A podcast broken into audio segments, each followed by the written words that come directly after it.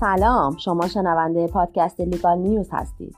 بر طبق قانون جدید مهاجرتی آلمان که در اواخر سال 2019 به رأی گذاشته می شود شرایط ورود برای کسانی که مدارک پایینتر از دیپلم دارند ولی در یک حرفه مدارک درجه یک بینالمللی سوابق بیمه و کار مرتبط دارند تسهیل می شود هنوز جزئیات بیشتری از این قانون اعلام نشده است.